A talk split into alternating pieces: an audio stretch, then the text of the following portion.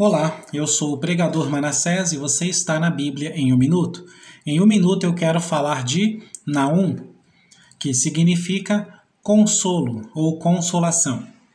O profeta Naum viveu na mesma época em que viveram os profetas Abacuque e Sofonias. O livro de Naum é uma poesia sobre a queda de Nínive, a capital da Assíria. Durante 150 anos, a Assíria havia dominado os países do Oriente Médio, mas no ano 612 a.C., os babilônios conquistaram Nínive, a capital da Assíria. O profeta Naum, ele vê a queda de Nínive como o castigo que Deus manda sobre um povo perseguidor e cruel. A linguagem do profeta é brilhante e por meio de várias figuras ele descreve a queda da grande e poderosa capital da Síria.